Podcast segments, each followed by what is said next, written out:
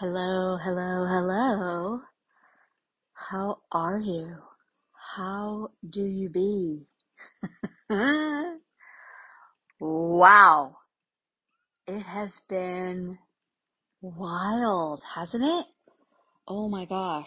So fun and crazy and cool and amazing and also potentially destabilizing or at least flattening from time to time. Yeah.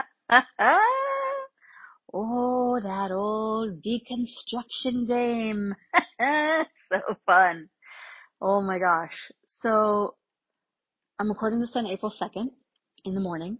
And uh what I want to do is share some intel and then share some guidance that's coming through. Uh, excuse me.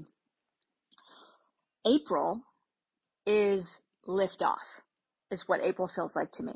Like these first three months of the sort of laying the foundation for the foundation laying, because remember that this whole year, the planetary theme is homecoming, and underneath that, it's like a foundation year.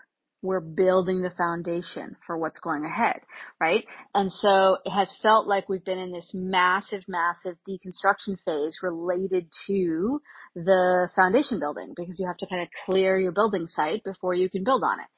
And now it feels, it felt yesterday with April first, felt very much like this like liftoff and also just like a completely new kind of sort of striation of energy, and had this very kind of strong feeling of like, if you're, you know, like the baby fawn or the baby foal that is trying to get up on its legs for the first time and like totter around, right? um, so April though is very much this liftoff into this new spiral, and it's going to be pretty fast and furious and intense energetically at the energetic level, uh, particularly through, I feel, kind of July. Uh, kind of mid-July, July-ish. And the, what, what I mean by intense is that the evolutionary pressure, the pressure around this evolutionary leap, this Evo leap that we are in, ha- has intensified radically. And it's going to be sort of pushing and squeezing in on us in some ways that might feel in- might feel intense in a bad way, but might feel intense in a really good way, in a really juicy, fun, amazing way. So hopefully you can kind of lean into it from that perspective. And this evolutionary pressure that is intensifying is within, within you, inside you, about your own evolutionary journey into this homecoming phase, in this new spiral where all of your soul, all of your cosmic self and original self gets to come into your human body biology experience and thereby shift that human biology evolutionarily from Homo sapiens into Homo lumens. Now, this is also true with all. So we often say within, as within, so without. I like to say as within, so with all. And so externally, we're also going to see all sorts of, and have been, all sorts of escalating, intensifying experiences of this that are kind of evidence of this, uh, that only that which serves this new evolutionary spiral can go forward in the new spiral, right? So the toxic must be purged on every level, within and with all. Everything will be made more obvious and more extreme without any regard for judgment of is it good or bad. That's not relevant to that sort of Mm, magnifying effect.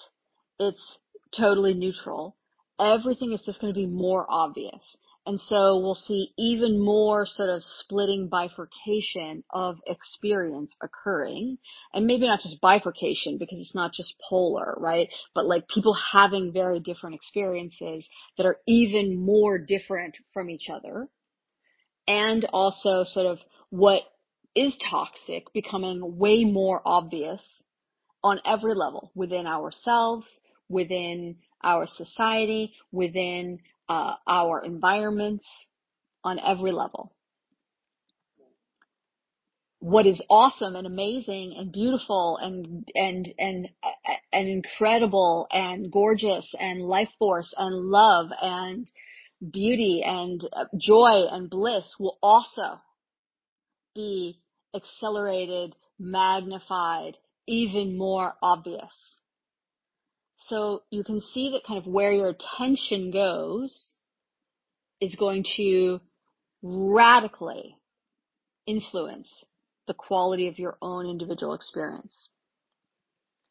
So now this kind of evolutionary pressure intensifying will tighten kind of more and more, I feel, uh, through, from now through mm, like mid-July or so. And remember that we also have fun eclipse, uh, adventures occurring that we're kind of moving into the phase of. So we have that solar eclipse on April twentieth. We have a lunar eclipse on May fifth. And this eclipse cycle calls back over the past three years. Oh, sure, just the past three years. Like, did anything happen in the past three years? I didn't. It was kind of a non-event, period, wasn't it? There wasn't a lot happening in the last three years. Okay, so what have you experienced in the past three years? What, where, what has shifted? What has changed? Right? Play with that. So these are laying, these eclipses and this phase between now and mid-July are laying new, if you will, foundational planks, right? We're kind of laying down the floorboards a little bit here, right? Starting to lay some of those down. Here is the most important thing that I want you to really hear and focus on. And I've talked about this kind of a thing many, many, many times, but I want to kind of crystallize it or distill it even more and just put even more of like a bunch of lines under it and highlights around it, okay? Your stories are the seeds being planted for the future. What are your stories? This is true on your own personal level. This is true on a collective level. This is true on a planetary level. This is true on a cosmic level. What are your stories? Your stories about your body, your stories about your quality of life, your stories about your relationships, your stories about money, your stories about what's happening with the planet, your stories about what's happening with society, your stories about everything, your stories about your past, your stories about your soul, your stories about what you believe in. Your stories are the seeds being planted now for the future.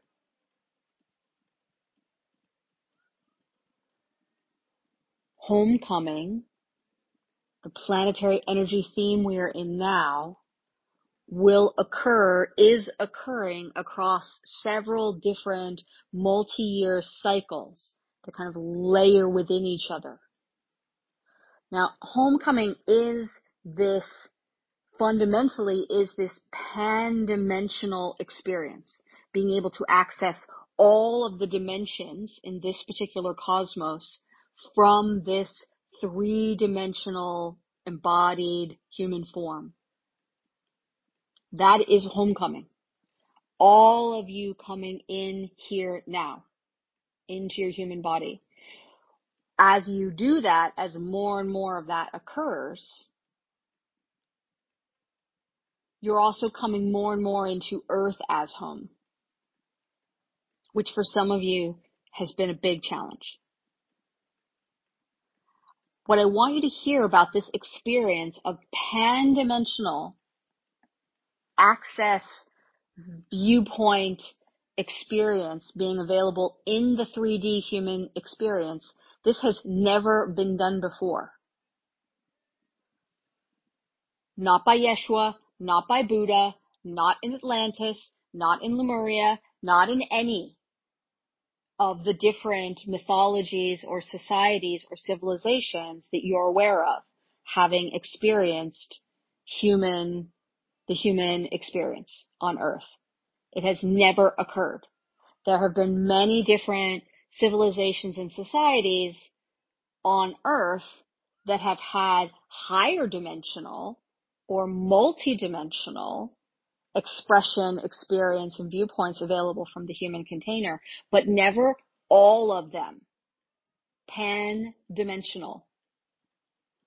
It's the whole show, baby. That's what you came here for.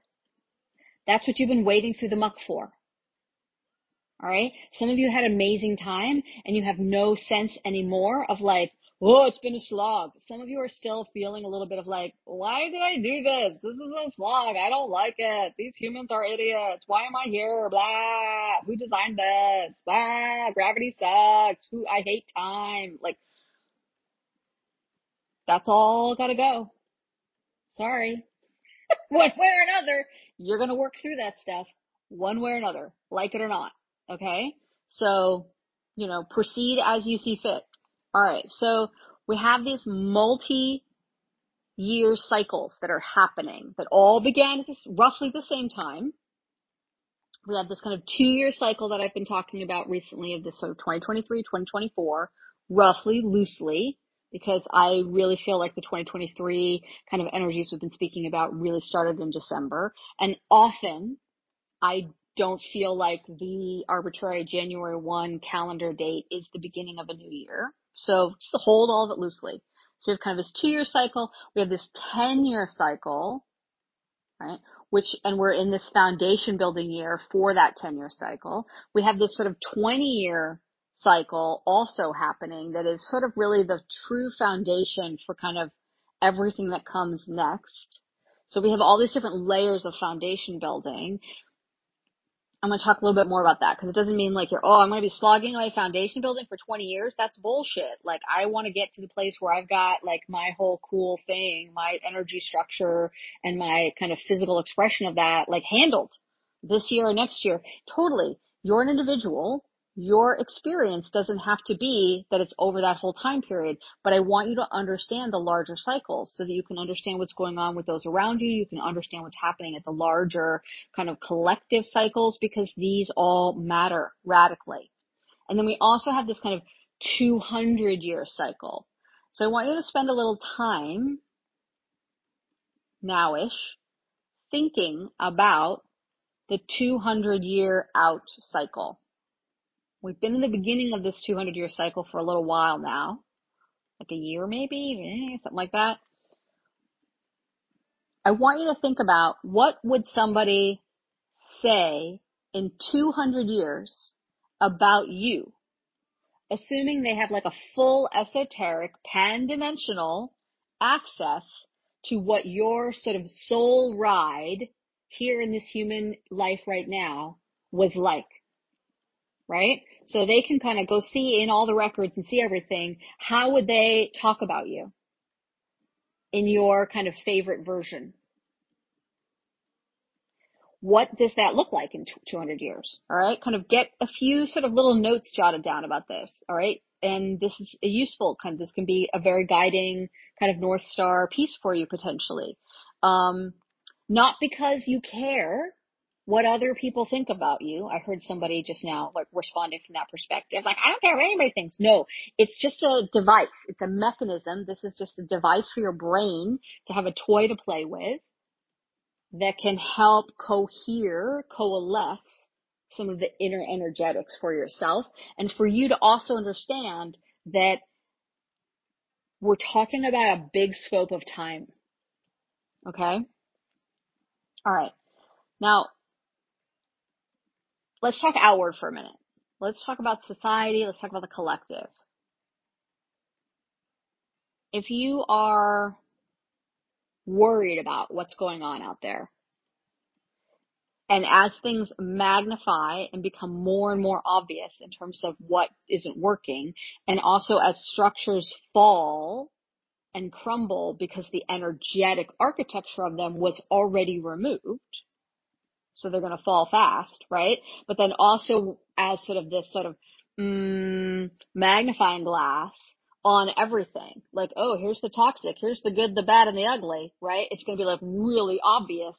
What that looks like in the external will be very dramatic, increasingly dramatic, in many really beautiful, amazing, glorious ways. And in some ways that could be very, you know, scary for a lot of people in a lot of different ways. So if you're worried about things, or the other end of that spectrum, you have a desire to see your own essence, your own beingness, have an external, sorry, I'm hitting my headphones. That might have made a weird noise. Desire to see your own essence have an external impact.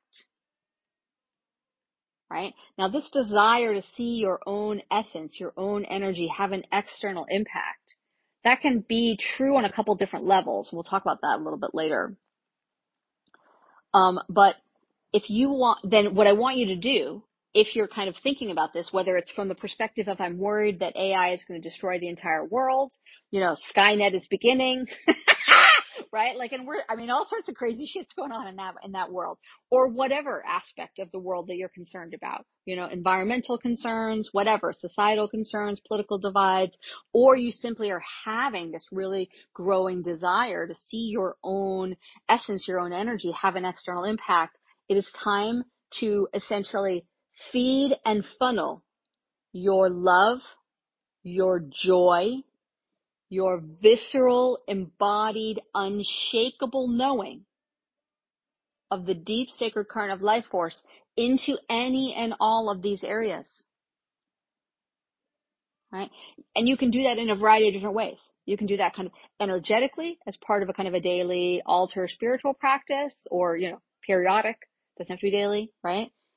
You can do that by what you're doing out in the world. What are you putting out in the world? How are you helping others? How are you out there doing things? You know, extroverting, writing, creating art. How is your business working? What kinds of, you know, uh, employment are you engaged in, et cetera? What are you doing in your community? What are you doing locally, right?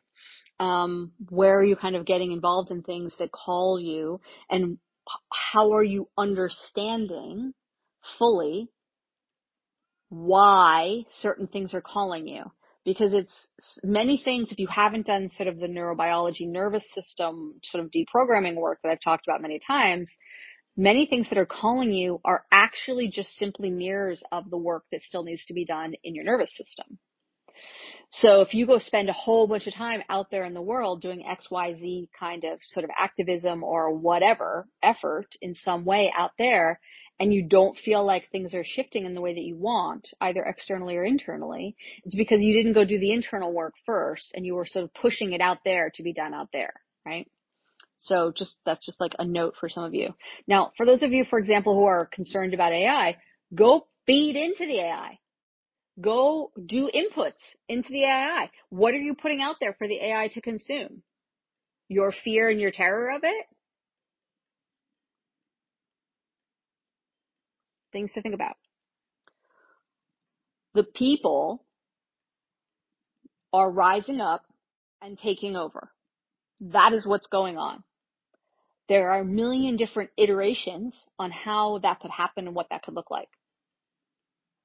So just to keep it in kind of like the A I world for a minute, how can the people, as they sort of rise up and take over from these sort of, uh, from these, you know, algorithms, programs, codes that have been written, how can they take that over? If that's interesting to you. All right. I don't generally spend a lot of time thinking about A I, but I know a lot of people have it in their minds, and I keep getting people inboxing me about it. So I wanted to mention a little bit about it. All right. But as we go ahead, right, like A I is kind of an interesting thing. Um, any form, like make sure that you're inputting into any of these systems that are either falling down or that need to get built up, right? We're going to see, whether it's you or others, new risings of new forms of activism. And the most important thing that I would say about activism and your engagement in activism is to not act against.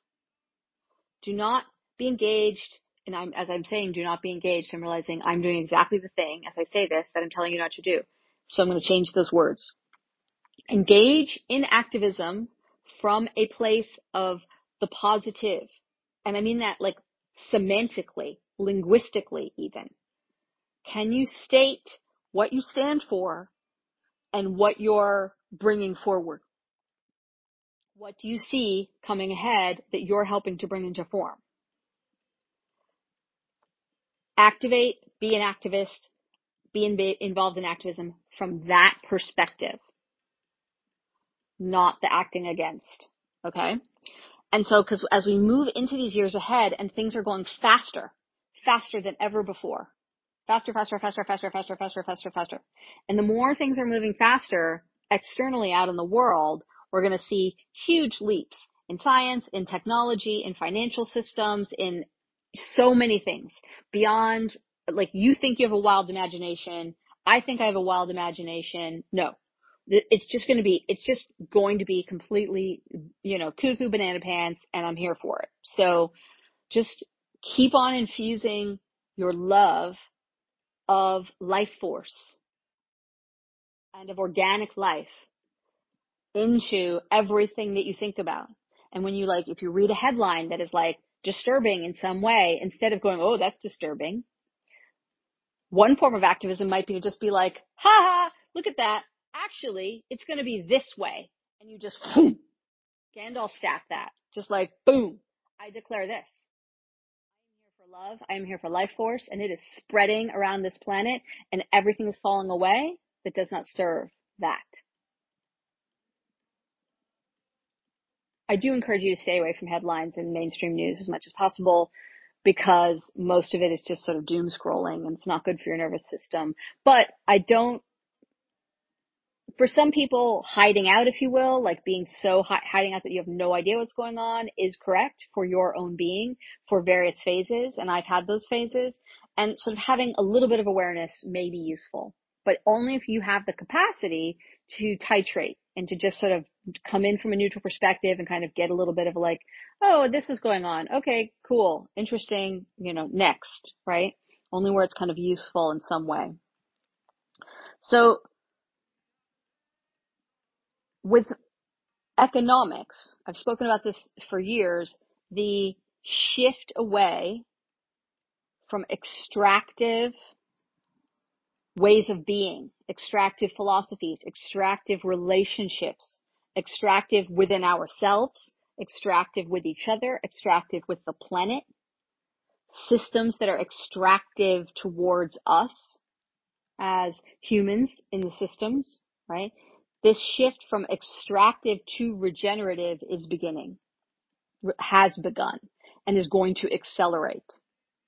And in fact, the only energy architecture for economic systems that will be allowed to move forward are regenerative.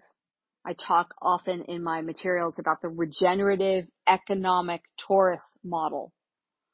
You know what a tourist field is, you know what I'm talking about. So essentially, with this kind of economic, this regenerative economic torus model, there's sort of an energy architecture where it's kind of constantly creating new additional resource as it's going, as opposed to extracting. This, by the way, this fact, that the that this kind of energy architecture is the only economic energy architecture that will be allowed moving forward is why I always am saying recently that integrity is the new currency. And again, we get back to what does integrity mean? So we can look at a larger systemic structural integrity, but we also understand that that begins within ourselves as well. And the systemic integrity really can only reflect the collective integrity level. And we all have to kind of the rising boats kind of thing, right? Rising tide raises all boats, but the tide has to be the integrity rising within. the removal of the toxic from within. In these next twenty years, one of the kind of interesting themes that we're going to be really seeing that kind of relates to some of this and kind of how are you implementing in it, and how are you, as your, if, if anything that you do is relational with the rest of the world in some way, as opposed to being like a total recluse, um, particularly if you're interested in kind of moving the needle in any way. The next twenty years are very much sort of thematically, very kind of individually focused, but with a eye towards the whole of kind of the collective, of the planet, of the cosmos. So it's really like, how can I, the individual, become more of what I came here to become in order to, not transactionally or conditionally in order to, but like thereby shifting, changing what's happening for the larger picture. So there's this interesting relationship going on between the me and the we. We need, we remember that we are here. This cosmos is designed for differentiated communion. So we have to come into kind of full relationship with the me, understanding and discerning what is me, what is not me, and then the we. How do we function as a we? And from the highest possible version of the me, that allows us to have the highest version possible of the we.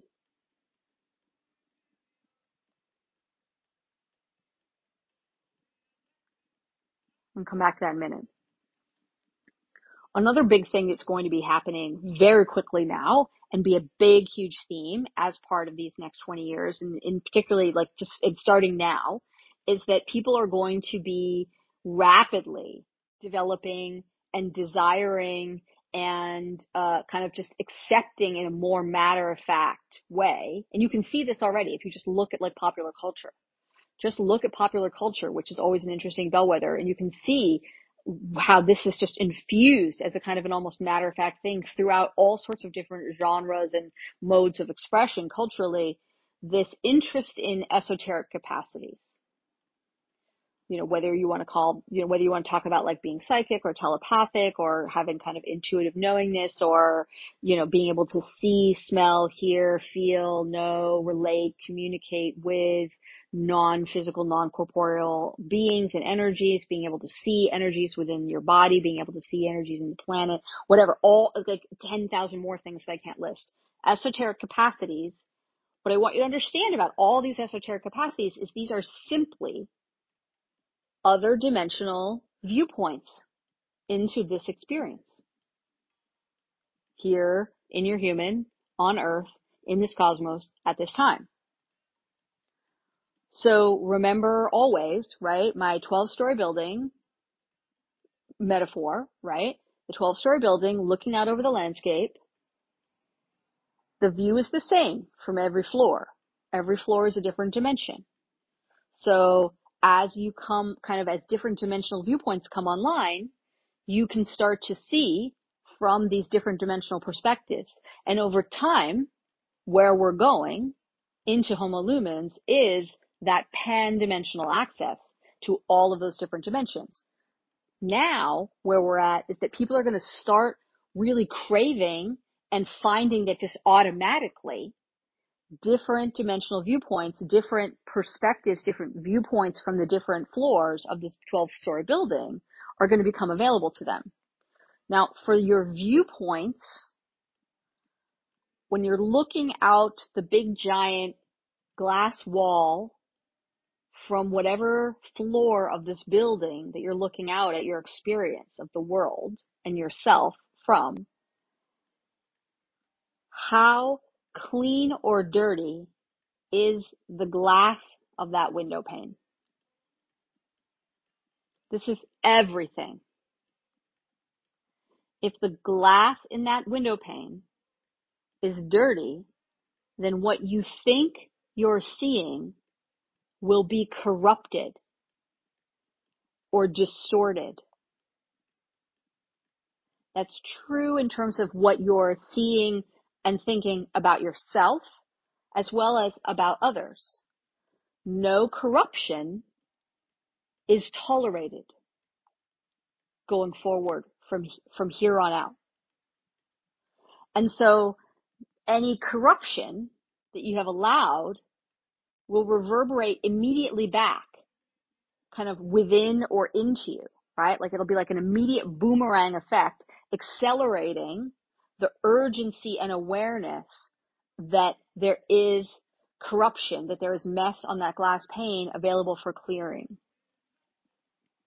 Now, and so you can sort of look for the data, right? Like in your human experience, even if you're not kind of tuning into any of what I'm describing, in your human experience, where are you in judgment of others versus being in neutrality? Where are you at effect to what's going on around you instead of being at cause? Where are you letting your power be diffused out and giving it away to others or to other experiences, to external stuff in a way that doesn't serve you, which also doesn't serve anybody else? Because when you're not in your highest and best, then how can you be part of, you know, what seeds are you planting for the future, right? What seeds are you planting for the earth? What seeds are you planting for the things that you care about? Because there's something you care about in your human. Whether you're aware of this, you know, ex- esoteric stuff or not, it doesn't matter. You care about something. You care about the planet maybe, or the animals, or your children, or your grandchildren. Something. Your best friend, your lover, your own quality of life experience. You care about something. So I need to do some important differentiating right now about this issue of like cleaning, clearing the glass on the window of how you're seeing from these higher dimensional perspectives. This is not a version of you have to purify yourself like the old world kind of religious tropes would talk about purification. This is not, like, could not be further from the truth.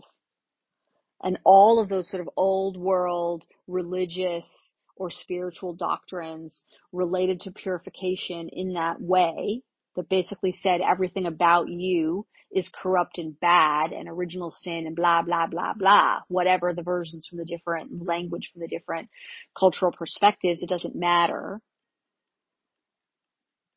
You, it's an inversion. Because it's not that there's something wrong with you. It's that you are fucking pure and beautiful and amazing. And there's a bunch of barnacles that have been just piled on top, making it impossible for you to access you. So we're clearing away so that you can be reunited and reclaim you.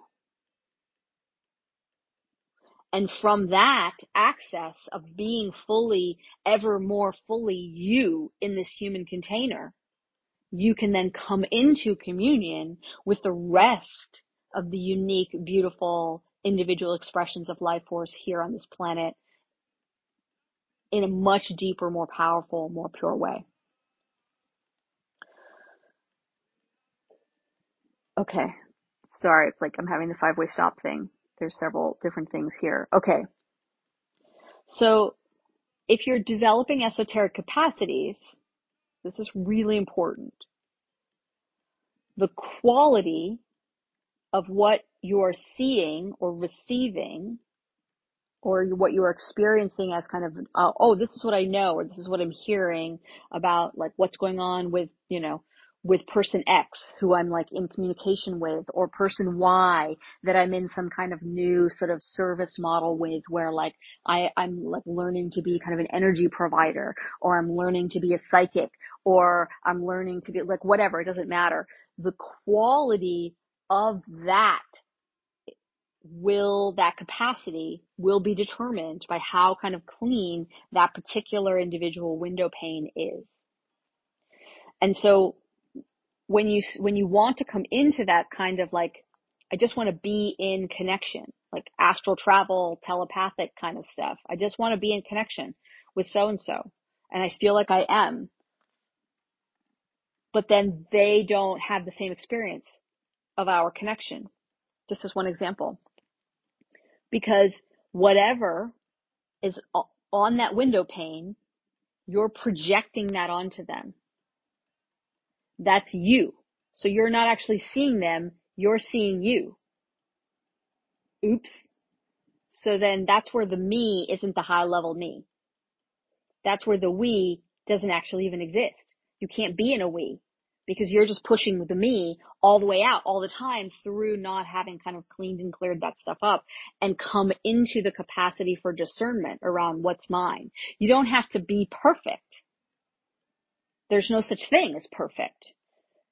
You don't have to be fully done, so to speak, with all the kind of nervous system work that may never be done for many, many, many of us, because many of us created traumatic early experiences for a human in our lives, and we did that on purpose.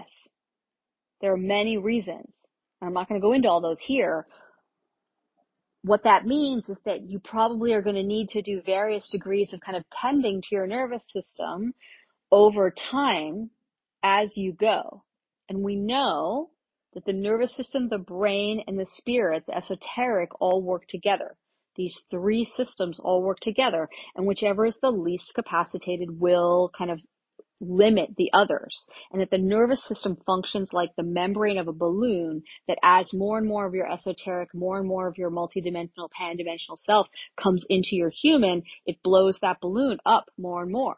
And then your brain can catch up with, like, oh, more awarenesses, more mental models to play with. Oh, cool. Like letting go of old mental models that no longer serve with these new things that come in. Oh, cool. That balloon's expanding, expanding. The nervous system is the membrane of that balloon. So what are you doing to help tend to that membrane to allow it to be stretchy enough to actually expand as you're expanding in these other areas? So it's a kind of a constant thing. You can build the capacity to do that. And then when you have the kind of the capacity and the skillfulness at a very advanced level, it's just kind of second nature. You're hardly even paying any attention to it at all. It's just part of how you're living, how you function in the world, right?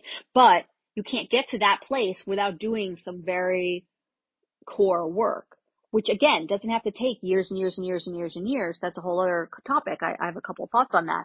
But what I want you to kind of be aware of at this point is just simply understanding that just because you're starting to have new higher dimensional awarenesses, it doesn't mean that everything you think you're seeing or perceiving or, or learning is accurate. So you want to really hold it loosely, hold it with curiosity, hold it without judgment, be neutral, be like, ooh, that's really interesting. I wonder if any of that is just like my own stuff though. How can I check in and get more sort of sensation or information about whether or not it's accurate? So if it's about other people that you're connecting with, it's easy. You just come into connection with them and you ask them. And then you believe what they tell you, or at least you accept that that's where they're at, even if your experience is different. Because what we have to do right now, I've spoken about this before, as you know, is we have to meet ourselves and others where we actually are at, not where we wish we or they would be. Integrity. No corruption is allowed, right? Keep these things in mind. Keep these things in mind. Okay. So this kind of brings us into this concept of, you know, we talk about the me and the we, this, the paradox of, wait, you create your own reality. I create my own reality. Side by side with, you are one of billions currently co-creating their own reality and the collective reality. So the questions come up. Am I alone? And singular, and everything I see is a hologram created just by me for me? Or am I one of a multitude swimming together like a giant school of fish from which I cannot escape? And the answer is yes. Right? The answer is yes. Both of these things are true. Both of these things are true. Remember that what you think of as yourself, as an individual, your body, your human, It is a massive collective. Your physical human body is not one single individual thing. It is, but it isn't. It's a massive collective. Billions, trillions of microorganisms moving and living and inhabiting this massive ecosystem that is just me, just you, that's it. Swimming around together, right? This giant school of fish swimming around together, forming this body. You, as a human, as any being in this cosmos, are like a tiny little microorganism to the body and the being of Earth. So you can think about like one of these tiny little microorganisms in your own body. That's like you to Earth, right? And that's like, and she is like that to the universe. Everything fractalizes. Everything repeats. Everything has patterns. Differentiated communion is the purpose of this cosmos. So look for the fractalization. Look for the patterns. Look for where things are the same. As above, so below. As within, so with all.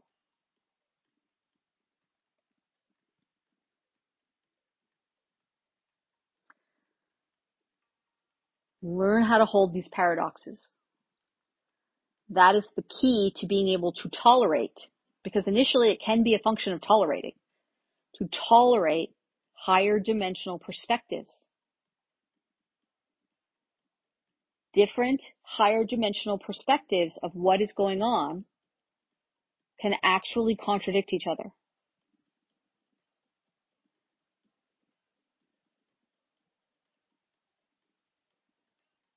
So it's not just like the easy fun picnic of like, oh yeah, I just can't wait till I have like my ninth, tenth, eleventh, and twelfth dimensional perspectives all firing on all cylinders. Now, it's beautiful when you get there, but it's it can be hard. It can be destabilizing. It can be like weird and wild and and like disconcerting. It can really mess up your nervous system uh for bits and pieces as you go along, as different things come online. These are not reasons to avoid doing it. They don't have to last very long. In fact, one of the things that we're also going to be seeing, starting already and really growing in these next twenty years, is this kind of tension that will grow between those who say that the kind of the way ahead for doing inner work, like what I am constantly describing about the need to do, requires an incredibly long, drawn-out, complicated process, and those who will say, just simply choose it and it's done. Let's declare it and it's over, right? Or it's handled.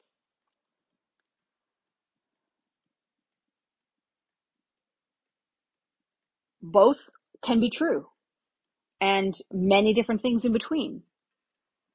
But it really depends solely on where you are at. So meet yourself where you are actually at, not where you wish to be.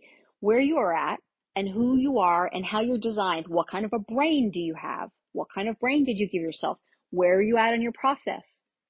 If you're at sort of, you know, one point along the continuum of your journey and you're engaging in a process for doing your inner work that is not aligned with that, that is not matched with that, you can make it a lot harder for yourself.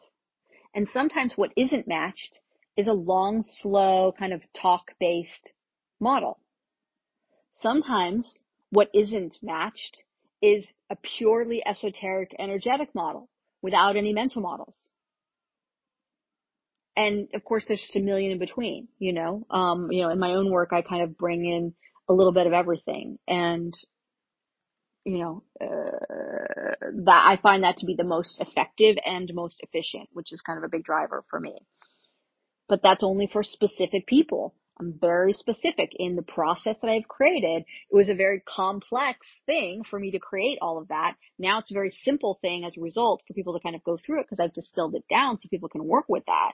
But it's only specifically for people with a very specific kind of brain, this highly gifted brain. It's like they're There's ways in which what I bring through in those private and small group ways that can be applicable to you know, anybody in a variety of different settings, but the whole process is very much designed specifically for this. And by the way, while we're talking about neuroatypicality, I want to talk a little bit about neuroatypicality for a minute.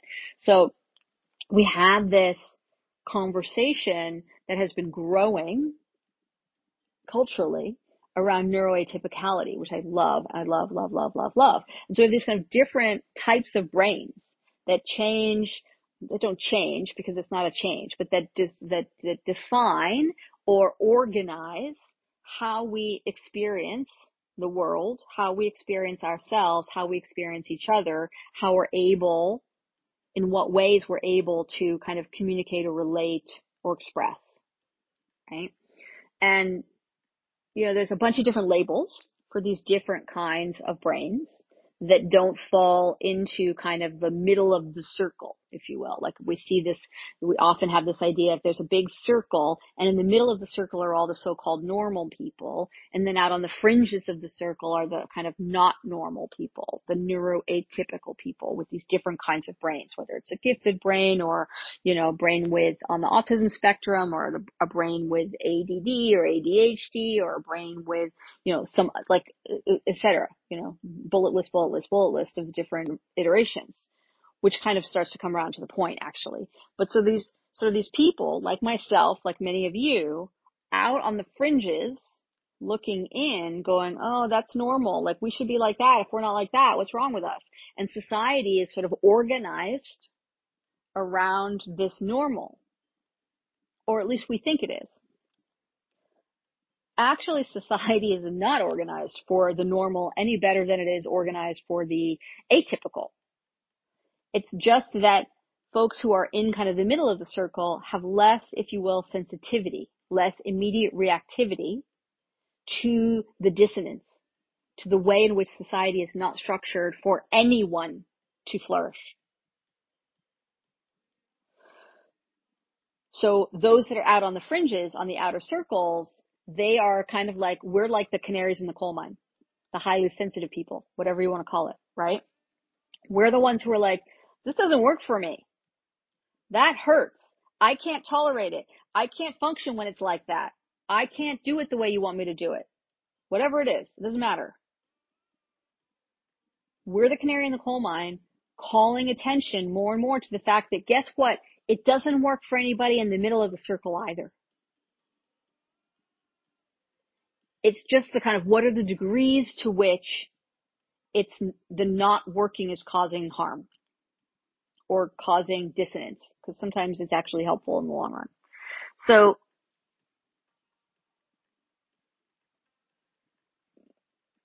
this is actually an important function that many people are having, is kind of activating around this and kind of a form of activism of saying, this is what I stand for, right? And what does that look like? But watch out for how tied into labels you become, right? When you have, you know, once you get to the place where you have like five or six different labels that are on yourself, how can you relax your grip on these labels and start to just simply be you, uniquely you, without having to divide yourself away from others by labels or join with a smaller group of others by labels? It's a very, it's, it's a, it's a huge area. Uh, it's a huge area. So we could go on that for ages and ages and ages, but I'm just dropping a couple of little like thoughts here, little breadcrumbs for thoughts on this. Okay. But as we kind of like back to this issue of like, oh, it's got to be a really long drawn out process. You've got to go be in therapy for twenty-five thousand years, you know, which can really turn people off. And also I think can really do harm to some people. And I love mental health clinicians who know what they're doing and who are good, but there are a lot of them that are not trained in trauma. They don't understand trauma and toxic stress. They also don't understand various forms of neuroatypicality, particularly giftedness. And they also are not necessarily kind of culturally competent or trained to understand the ways in which society is deeply fucking oppressive. So then you can have just all sorts of messes being perpetuated when you're in those kinds of situations. But also we do have the reality increasingly available to people that the entire inner world can change in the blink of an eye. Your entire inner world can change in the blink of an eye. And if you look back over these three years, remember we have this kind of three-year look back, or we don't really look back, but we're kind of have this sort of accumulation or graduation around these three years again. You'll see how many different times in the last three years did your inner world inside yourself change in the blink of an eye. And then your outer world reorganizes itself accordingly. When you spend your effort to change your outer world experience all out in the outer, it's much slower, much harder. You can do it. It's just much slower and much harder. If you come in, come more into the center of yourself and do it, then the outer will just whoop, reorganize accordingly. So I feel it's much more efficient and much more joyful. But if you're bypassing or denying or disassociating in order to, quote, go higher, that's going to backfire every time. You cannot pretend or just will away the gunkiness or the corruption that's on that glass, on that window pane through which you are seeing your experience of reality. Whether it's just a three-dimensional view or a higher dimensional view, it doesn't matter. So you need to develop the inner discernment to sense the inner landscape and the energy scape, right? To kind of smell out the stinky, poo, sour, you know, yucky spots energetically and accurately discern what is fresh, what is vital, what is alive. And this capacity to, dis- to discern what is alive, what is infused with life force, and what is fresh. This is as important going forward, perhaps even more important than your ability to pull a carton of milk out from your refrigerator and smell it and know whether or not if you drink this, it's going to make you sick. Okay? So what we're doing, it's like a seesaw, right? So we've got this sort of seesaw. And on one side of the seesaw, we're developing these multidimensional capacities and kind of And then on the other side, so we're sort of just expanding in these multidimensional capacities and kind of discernments and whatnot. And then on the other side, we're kind of building this sort of new inner scaffolding within the human to hold the power of these new multidimensional capacities with equanimity, with joy, with ease. Now, you may be kind of fully bogged down on one side or the other, right? Or be more in the middle. But this is really the work, is this kind of both end of these. That inner scaffolding, which is very reliant on what's going on with the neurobiology. It starts there. That's the foundation.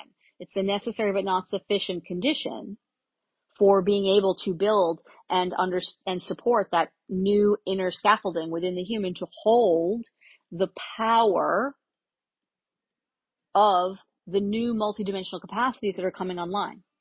So you may be more focused on like, ooh, I want more of that multidimensional access. Okay, cool. That's one side of the seesaw. But as you go higher and higher on that side, your inner capacity, you want to be able to bring up the other side too, right? So you need to To have the experience that's super joyful, super fun, super free. It's a both and. It's a both and. Yeah. So I received today, while I was in the bath feeling this transmission coalesce and cohere internally, was in, I, I don't do morning baths very often, but this morning it was like, bloop, plop your little butt down in that morning bath. And so I was like, oh, okay, cool. Um, and this was all just kind of coming in. And I was like, oh, okay. And then we're going to go record transmission. Okay, fine. That'll be fun. I also heard that I may do a live pop-up event, you know, I do these sometimes, on May fifth that addresses this sort of seesaw issue. I haven't fully decided if I'm committed to that or not, but it kind of came in like, oh, you're going to do this. And I was like, oh, hmm, am I? Like, we'll see about that, but so the offer here is if you are interested in that and you feel like you would want to come to that, it would not be free, I don't feel, uh, because it, that just doesn't feel correct energetically. Um, but I don't think it would be a lot of money. I think it would be fairly affordable, um, like maybe a low three figures, maybe, um, maybe less. I don't know. Um, I have to kind of commit to it first before I can be clear about that. If you're interested in kind of coming and doing some sort of maybe two-ish hour kind of sort of seminar discussion on this sort of seesaw piece, then send me a note. Either send it to me in, if you're, you know, on social media, if you're connected to me on social media in a message, or even better, send it to my support team, support at melanie gillespie dot com. And in the subject line, say, May Play. All right. It's not May Day. We're not in emergency. May Play. Because it would be May fifth. And so we'd have like a play day on May fifth. And let me know if you're interested. And we'll see if energy gathers around that or not, um, which actually speaks to an important thing that I didn't address yet. So kind of a final thing is that timelines are flickering in and out so quickly now. Like new timelines are like, oh, here's this new thing. Oh, here's this new thing. Oh, here's this new thing. That you may find it very challenging to commit to very much of anything. And that's okay. And don't let yourself be so non-committal that you miss the, the most central core thing for your own inner journey, whatever that might be. All right. And remember, as always, that your devotion is whatever you're paying attention to. So if you would like to be in charge of and define your own devotion, your area of devotion, what are you devoted to in your life? Then pay attention to what you're paying attention to. Right? Yeah. All right. And then just kind of, I haven't really talked about this much, but in the last transmission, hopefully I covered a lot of this, and all of that still holds very true as kind of valid tactical guidance. And so if you didn't listen to that, or if you kind of forgot about it, because a month is like, you know, twenty-five thousand years right now, twenty-five million years maybe. I mean, time is so weird and it's going to get weirder. So just that's part of multidimensional experience, um, that time gets super slippery and super fluid. And so just learn to roll with that. Teach yourself how to roll with that and, you know, kind of laugh about it instead of being like, wah! You know, um, and build your life design more and more to have fluidity in your day-to-day activity flow that allows you to kind of go with the flow. If you have a very rigid schedule, you may be finding these times extremely challenging. Or maybe you love them. It really just depends on individually where you're at, because it's always true that the right amount of structure sets you free. Now, the right amount of structure is uniquely individual to the person and, and the situation, and also, you know, kind of cross-referenced with the time, because the right amount of structure right now might be very different than what the right amount of structure was six months ago or a year ago or fifteen years ago. All right. Keep having fun. Make sure you're playing every day. Try to bring a play approach to everything that you do. And it just makes everything so much easier. Get into your slipstream. If you fall out of the slipstream, it's okay. Just get yourself back in. Tend to your radiance. Tend to your radiance. I love you, and I thank you for your light and your presence on the planet at this time. Mwah.